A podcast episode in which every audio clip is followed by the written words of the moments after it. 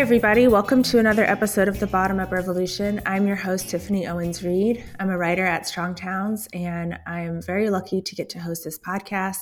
This is the show where I talk to ordinary people who are taking small steps, sometimes big steps, to make their community a more beautiful, resilient place.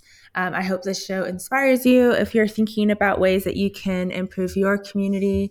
I know sometimes that Strong Towns principles can feel a little bit intimidating or overwhelming, and it's my hope for this show that through the stories of the people that we interview, you realize that you probably have more than you need to get started.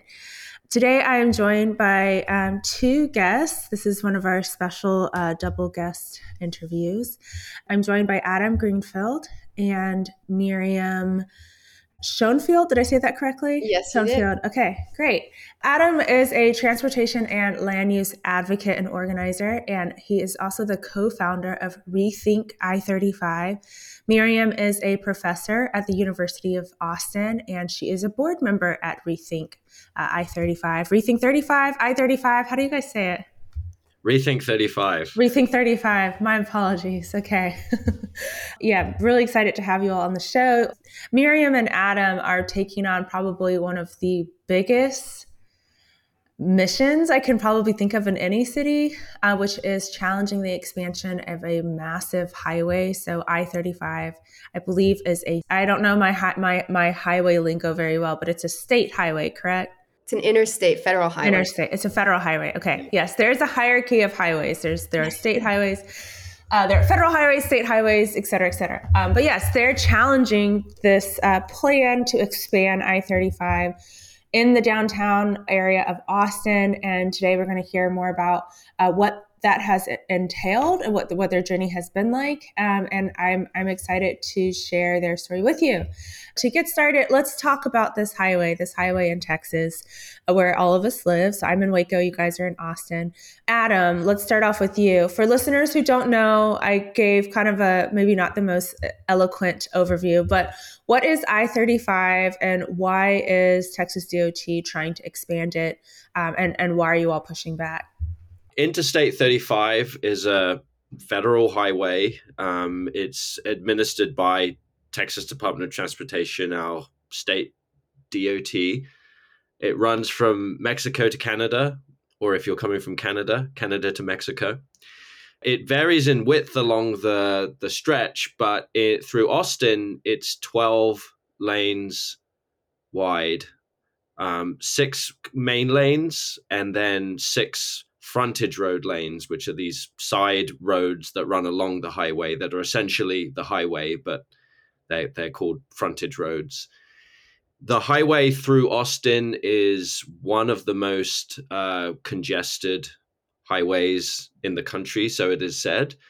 And that is exactly what you expect because, you know, as many listeners to this podcast will know, the wider the roadway, the more it fills up with vehicles.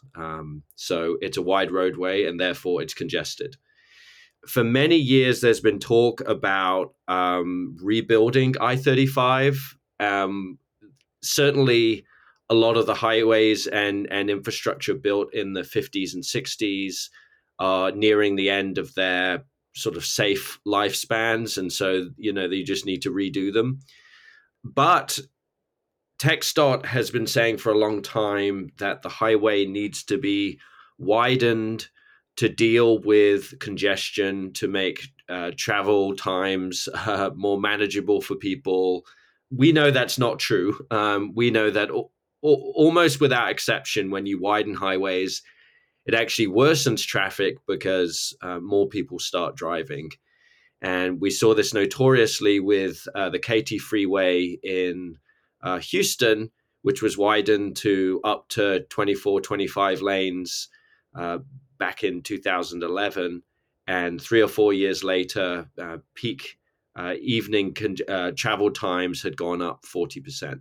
And you see that similar effects in places where the population is going up, where the population is going down. It doesn't seem to matter.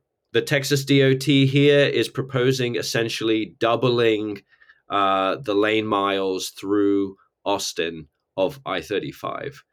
And by TxDOT's own estimates, that would bring something like 130,000 extra vehicles through Austin, not every single year or every single week, but every single day, 130,000 vehicles coming through the city, and all the pollution and crashes and whatnot that would entail. So there's a lot more we can go into. Yeah. I just want to draw attention to the way that you're phrasing this. When you say through Austin, people might think like, oh, Austin's, pretty big. You mean the heart of Austin, like the downtown. Right. We're talking right in the center of Austin, downtown. So for those who don't know, downtown is defined as the area basically immediately to the west of I-35. So I-35 is the eastern border of downtown. So it's right there. And I live 3 blocks to the east of I-35, and most streets terminate at I-35. And so you can see this literal wall. It is a wall going through the center of Austin. As history, before 1962, I-35 was a right-of-way called East Avenue. And if you picture a wide, grassy median with several vehicle lanes on each side, that's what it looked like. And people would have picnics on that very wide median. There would be graduation ceremonies. It was more of a community space. But critically, it was also a racial dividing line that the city had identified in its notorious 1928 master plan. And that line was used to move as many people of color as the city could to the east of that line. And then in 1962, it became I-35, and that really cemented that line as a segregation line, and it still holds today. Miriam, can you tell listeners just from your experience living in Austin and being involved with this effort, in your view and from where you sit, how would this kind of expansion affect the city? Well, what the expansion would do is take something really, really bad and make the already really bad thing much, much worse. So as Adam was mentioning, it's already a wall dividing the city. This would widen the wall that divides the city. It already is very polluting, and there's higher rates of asthma in the neighborhoods along the highway, and by increasing the number of cars by about 60%, that would just go up even higher. It would result in more traffic, as Adam was mentioning. And then, like all highway projects and expansions, of course, it will involve displacing people from their homes and local businesses. So it's tragic, really, when you think about the enormity of the harm that's already been caused. The idea of doubling down on that practice and exacerbating those harms is terrible.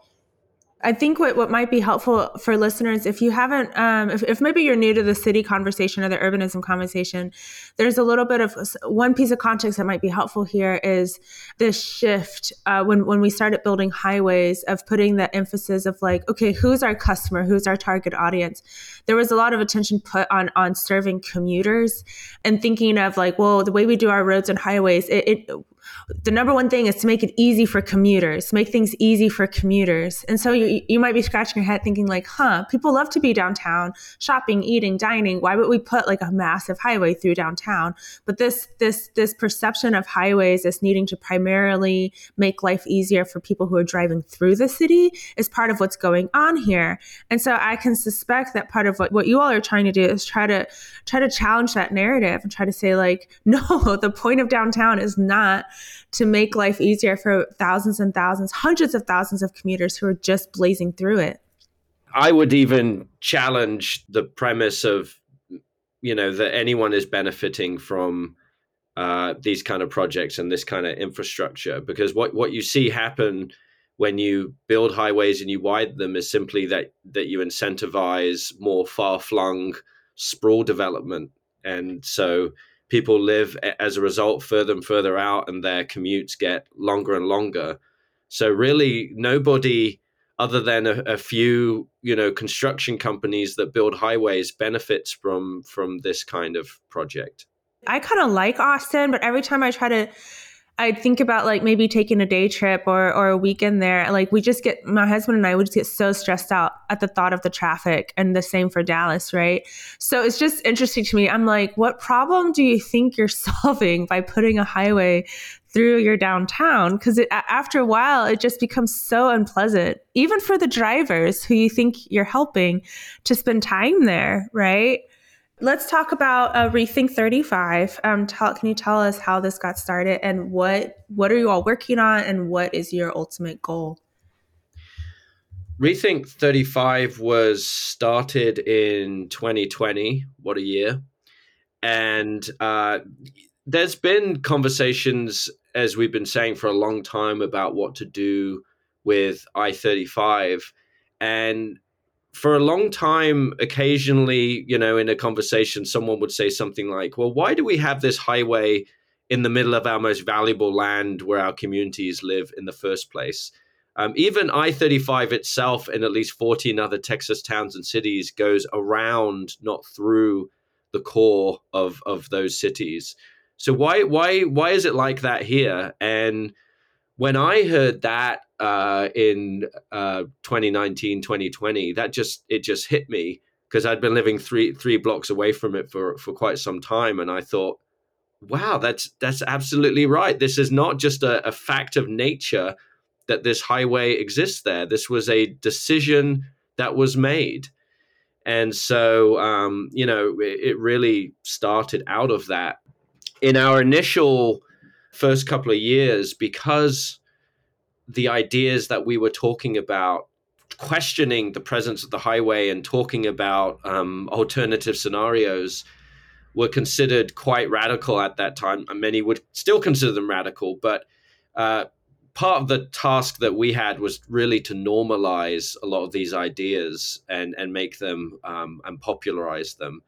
And so that's what we did. We presented to neighborhood associations and business groups and knocked on people's doors and published on social media and gave media interviews and just tried to get the word out there as much as we could.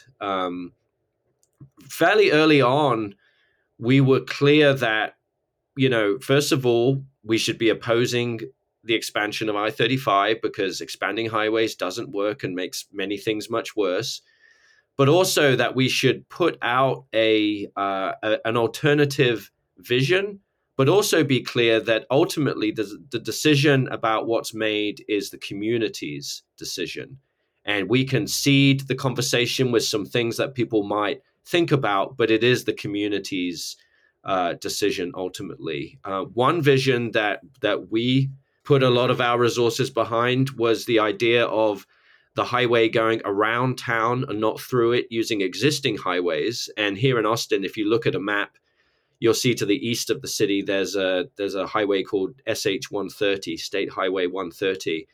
And that was built explicitly for people to go around town and not through it, but it's not well used because it's tolled. And so one scenario, for example, is we could look at removing the tolls.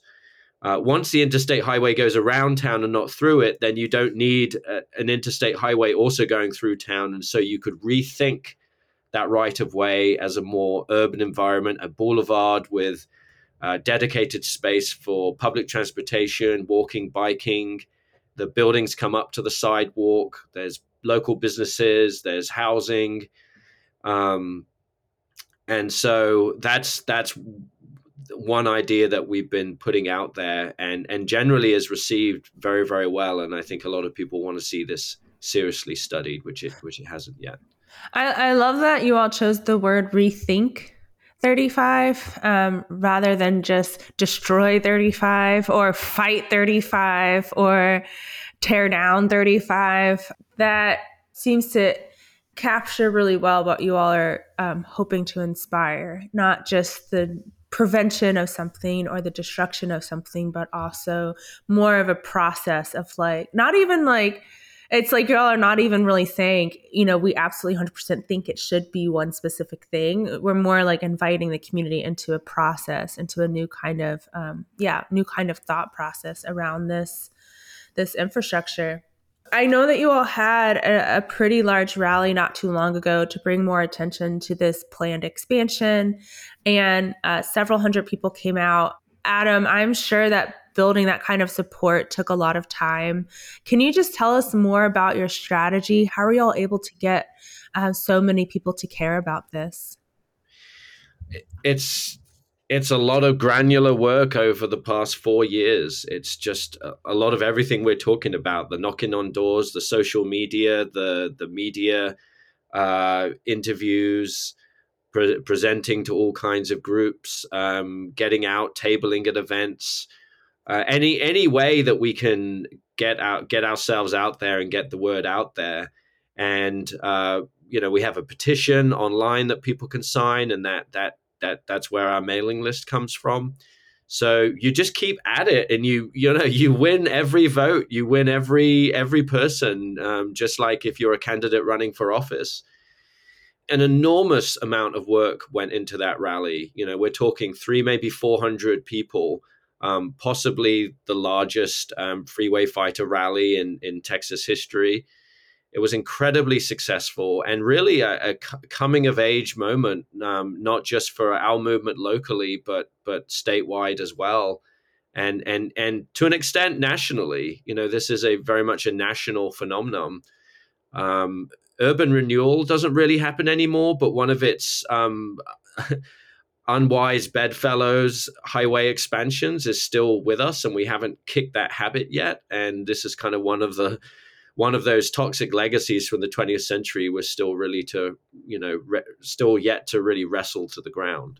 Right. And that phrase, urban renewal, just to give some context there, that's the idea of kind of where this all came from, which was using highways in this scheme that was allegedly supposed to clean up, I'm using air quotes, clean up the city and make it, more attractive to investment or something like that. I guess that's something kind of how the story went. And that was popular around like the 50s, 60s kind of, and that's where we got a lot of our highways from. It was like, hey, let's put the highways through the parts of the city that are least attractive, and try to, I guess it was supposed to be some sort of signal to bring more investment, or just at least make the city look nicer at the bare minimum. So what you're saying with that is like, yeah, we're not doing that anymore. We're not trying to go through and clear out slums with highways, but this highway expansion is kind of flowing downstream from that concept. So Adam, you told us a little bit about how you all were gaining support from your neighbors, from people who in the city. Can you tell me a little bit more about getting political leaders on board, whether that was like city council members, county officials? Can you tell us more about that side? Yeah. From everything that I have seen with our elected officials, I strongly believe that a large majority of them disagree with this highway expansion and always have. However, no elected official wants to be the lone voice shouting into the wind, and if they are going to, get involved, they need to believe that their involvement is going to lead to some kind of change and some kind of action. So that's really been our job. Is once we spent those first couple of years building our public support, then we took it to the elected officials. Austin City Council, Travis County Commissioner's Court, which is the county body, our state level elected officials, our representatives and senators there, and then also our U.S. representatives. And so it's just we've gone to each level, and we're continuing to build support among them. And 2023 was really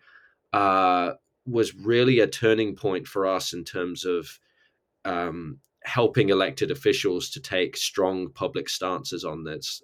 Not only did we get more elected officials than ever before, clearly stating their opposition and their concerns about this expansion. But we also saw both Austin City Council and Travis County Commissioner's Court pass resolutions telling TxDOT to pause the project while serious environmental concerns were studied and addressed. That is extremely strong language for local bodies to issue towards a state agency. And that didn't come out of nowhere. That came out of months and months and months of tireless advocacy from many, many people in the area that our movement has been able to harness, and a huge accomplishment. That said, there are many elected officials who we still need to get, on our side to make those strong statements and actually get actively involved. I don't think 2 years ago I would have believed you if you had told us what we would have accomplished with our electeds in that time. When you're having these conversations with the members of the political community, elected officials and stuff like that, would you say they kind of already have a hunch that highway expansions are bad, or that this is just a new concept, or the concept of induced demand, or the concept of this is your most valuable land, you should put it to more productive uses, or the idea of using that land for more community?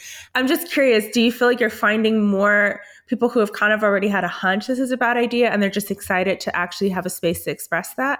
Or would you say that it's been more educating and kind of putting it on their radar? Hey, I know that historically we've always kind of reached for the highway as this supposed value-adding piece of infrastructure, but maybe that's not the case.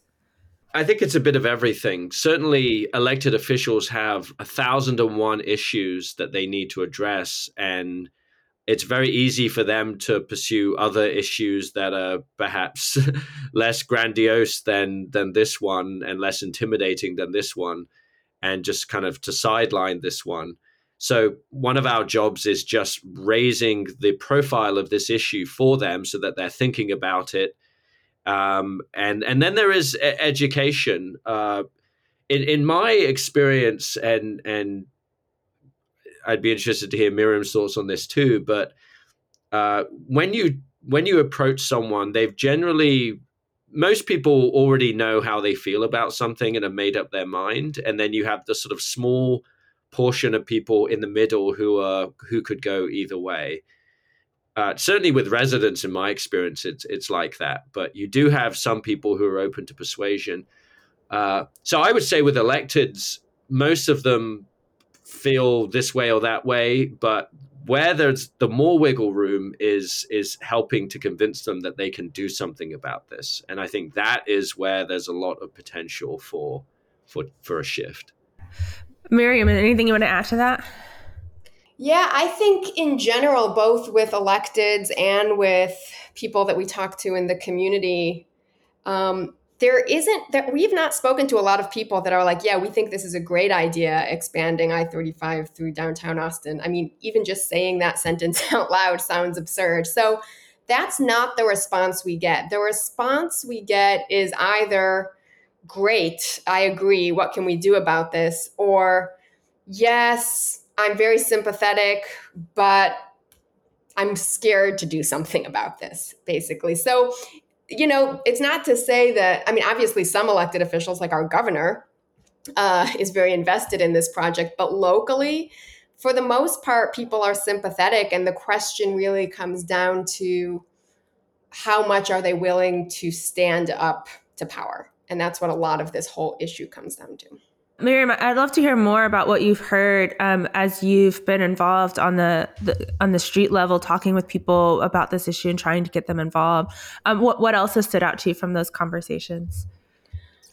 Well, one thing that stood out is that, a lot of people initially, we were talking about elected officials a moment ago, and they do often already are familiar with the idea that expanding a highway makes traffic worse. A lot of people in the community have not heard about induced demand before and are under the completely understandable impression that their traffic woes will be solved by widening the freeway.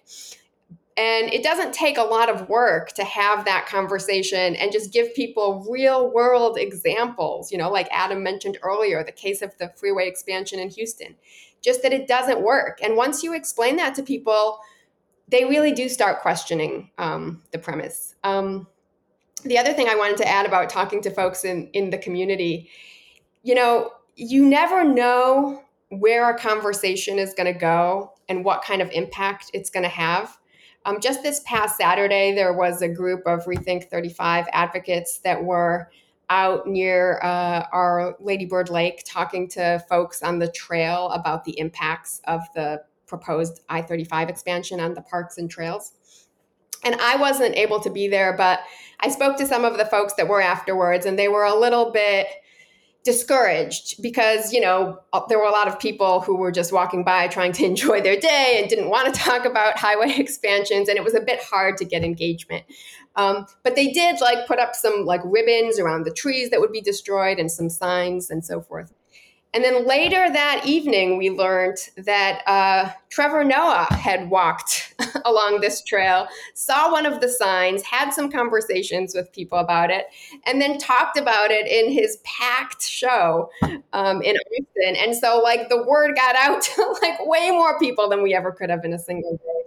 So it really, and we see this all the time in the campaign, like you just have to do everything and be everywhere, and then things ripple. It takes time. In this case, it didn't take much time. It took like 8 hours. But sometimes it takes time, but there is a ripple effect, and the word gets out and more people get involved. And it's really just a beautiful thing to see.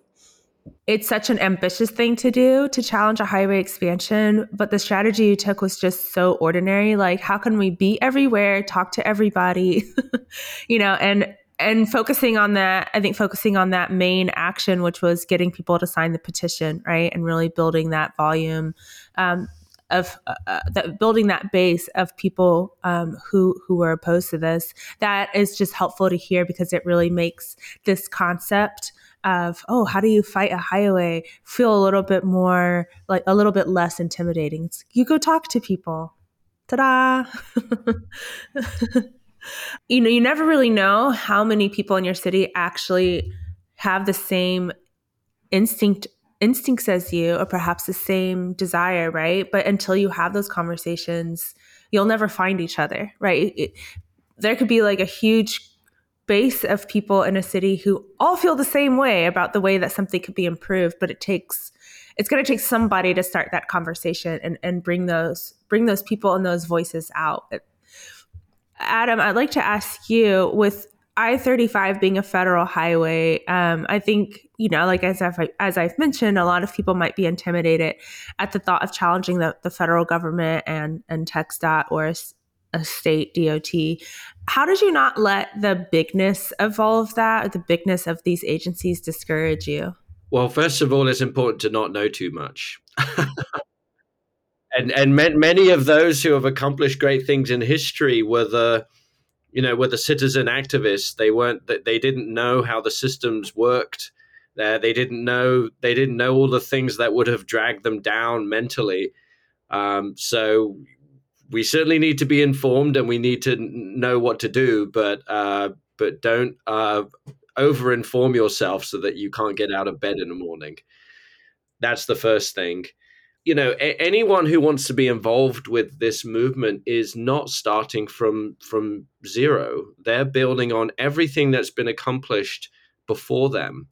And that's why it's so important to see yourself connected to this larger movement that's happening nationwide. So we have very good relationship with an organization called Stop TxDOT I-45 in Houston, which is trying to stop and improve the TxDOT's I-45 project there. And so much of what we've done has been inspired by what they've done. We've learned from their lessons. And the same is happening with other groups towards us. We've gotten phone calls with questions about the lawsuits that we filed and how we've managed to get all these elected officials on board and that kind of thing. And so other people who want to be involved in pushing back against a freeway expansion and winning a sustainable alternative, they can benefit from all of that. Rethink 35 is a founding member of the National Freeway Fighters Network. And that's a nationwide collective of groups like ours that's exchanging information and getting bigger and stronger all the time. Personally, I think that the way that we ultimately get to victory is through the chorus effect, where, you know, the residents are screaming about the expansion, the electeds are screaming, the media's hostile, there's lawsuits, there's yard signs and notices all over town, and it just the air is just buzzing with the chorus effect. And eventually these kind of projects just kind of weirdly go into development hell. You know, it's like if you're trying to make Thelma and Louise 2, and it just kind of goes from this director to that director, and then the new script writer, and then it, you know, the financing kind of gets a bit wobbly. It's really about just turning this whole ship around. And all of the other movements across the country are helping our movement, and our movement is helping all those other movements too. And really, this is going to be something that we all win together. Miriam, what would you say have been the biggest challenge that you all have faced in this effort? Maybe one or two that stand out to you.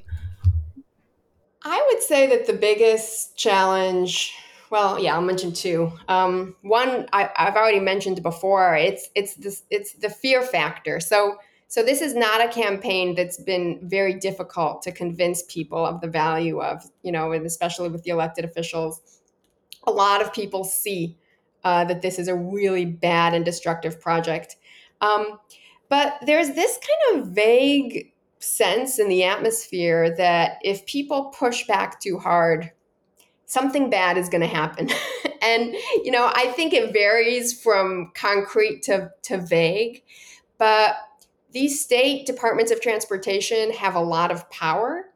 And, you know, some of the people that we know have gotten messages from them to shut up, essentially, about this issue.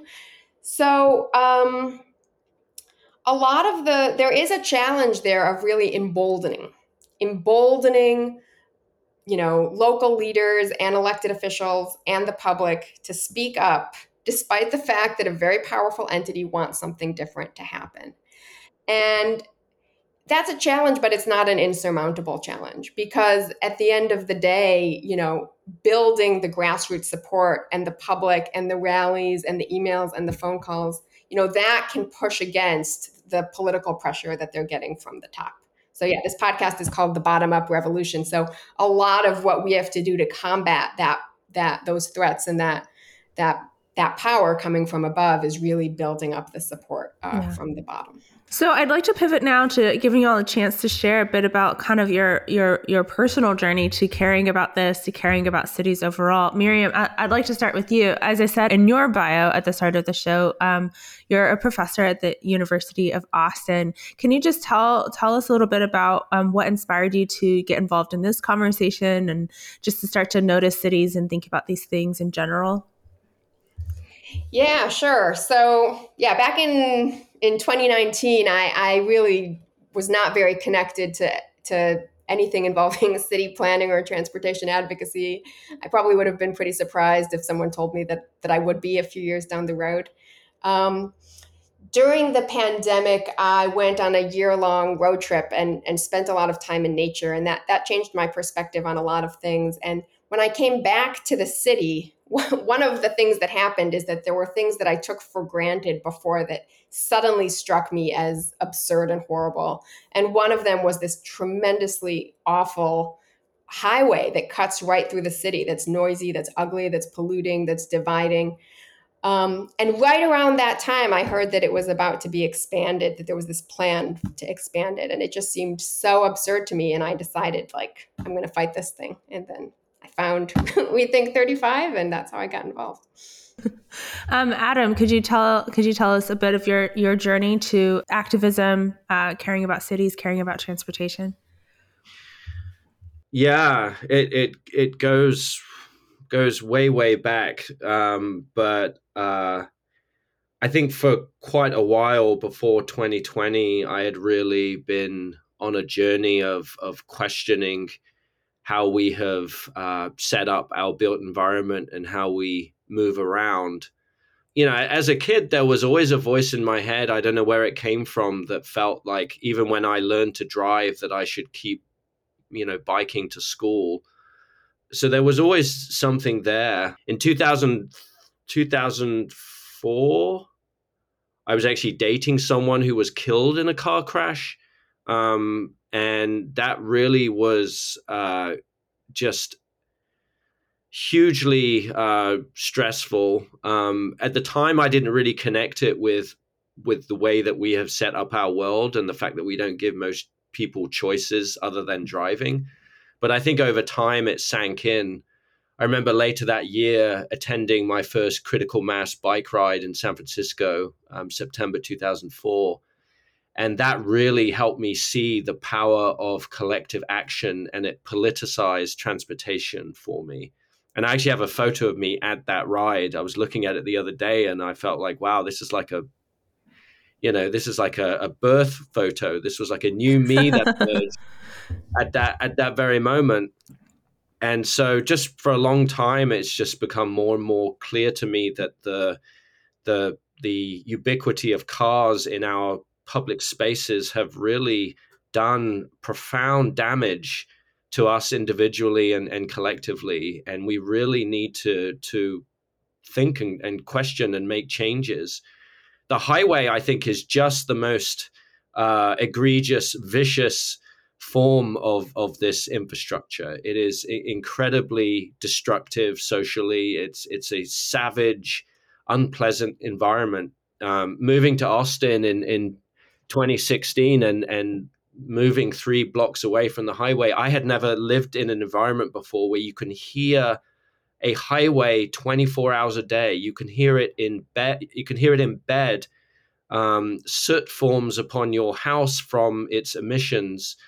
It just blankets neighborhoods in just this profoundly unpleasant veneer, 24 hours a day.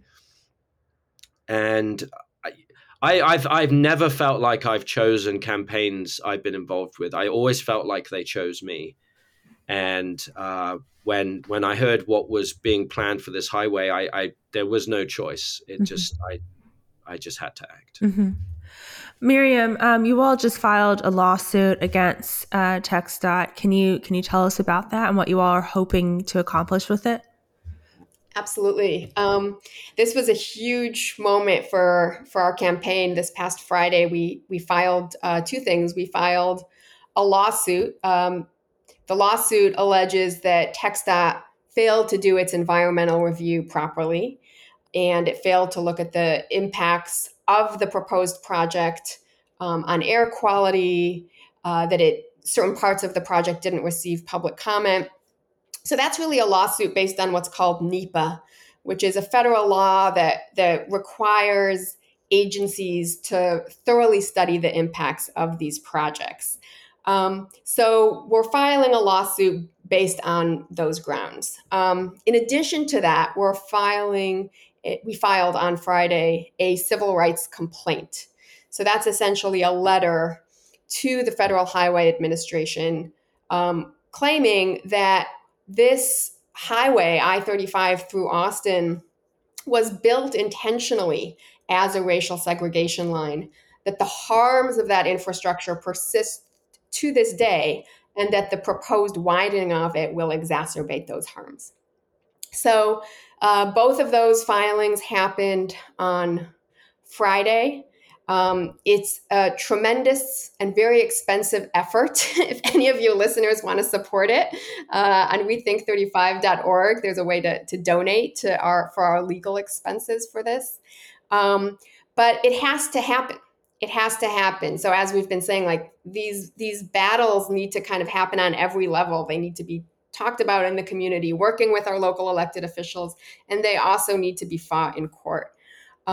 So what we're asking is that the courts require TxDOT to start this project from scratch in the sense of carefully looking at a study of alternatives, not just widening the highway, and basically pause this, destructive project.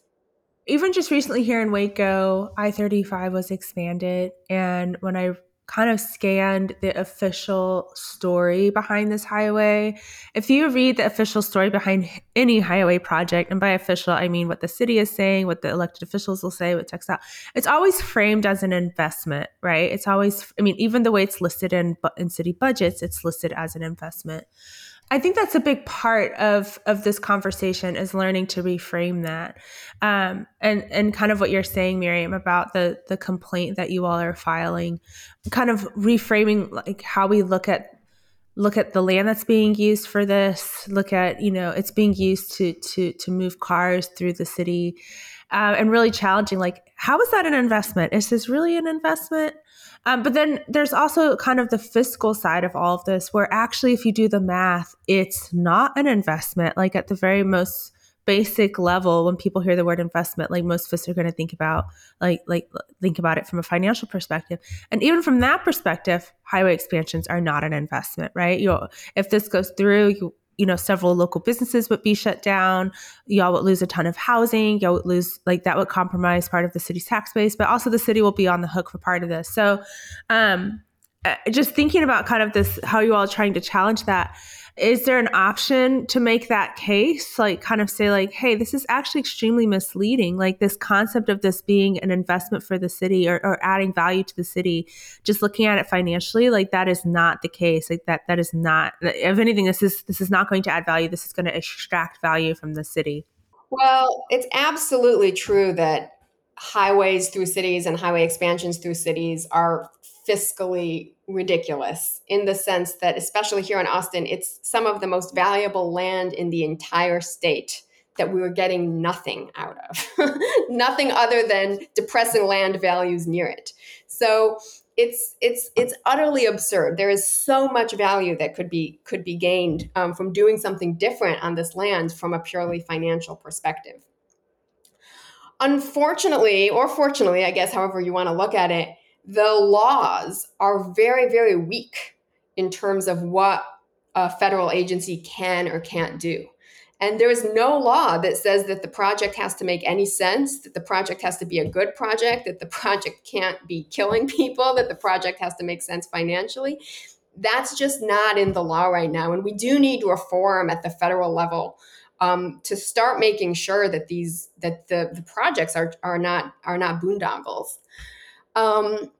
So we can't sue on those grounds, but we can continue the political argument and building the momentum from the community and from our local elected officials by telling that story, by bringing awareness to the idea that this is such a, we're throwing money in the garbage by continuing to do this.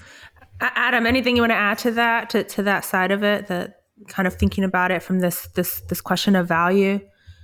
I think this is so critical. And I think that many groups like ours, I think one of the biggest sources of help they could receive is to be able to quantify logically what kind of financial impacts we're talking about here. I have seen elected officials and people running for office be mesmerized by just the words, if we expand this highway, we're almost certainly leaving billions of dollars on the table. And if we don't do something else, like reroute and rethink the highway, we're almost certainly leaving billions of dollars on the table too.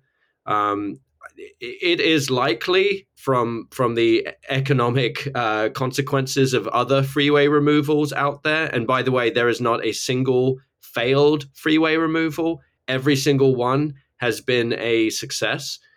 But almost certainly there is huge economic benefits from doing the kind of things that we're talking about. And really, many of us would argue that equity should be centered here.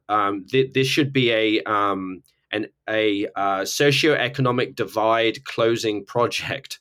So this is exactly the kind of project that could go a long way to righting the wrongs that this kind of infrastructure wrought in the first place. You know, imagine the millions of dollars of new tax revenues every year, that a portion of which could go towards helping people purchase their homes, preventing displacements, preventing gentrification, funding programs that help people who need the help most. That is a very real outcome of this kind of project.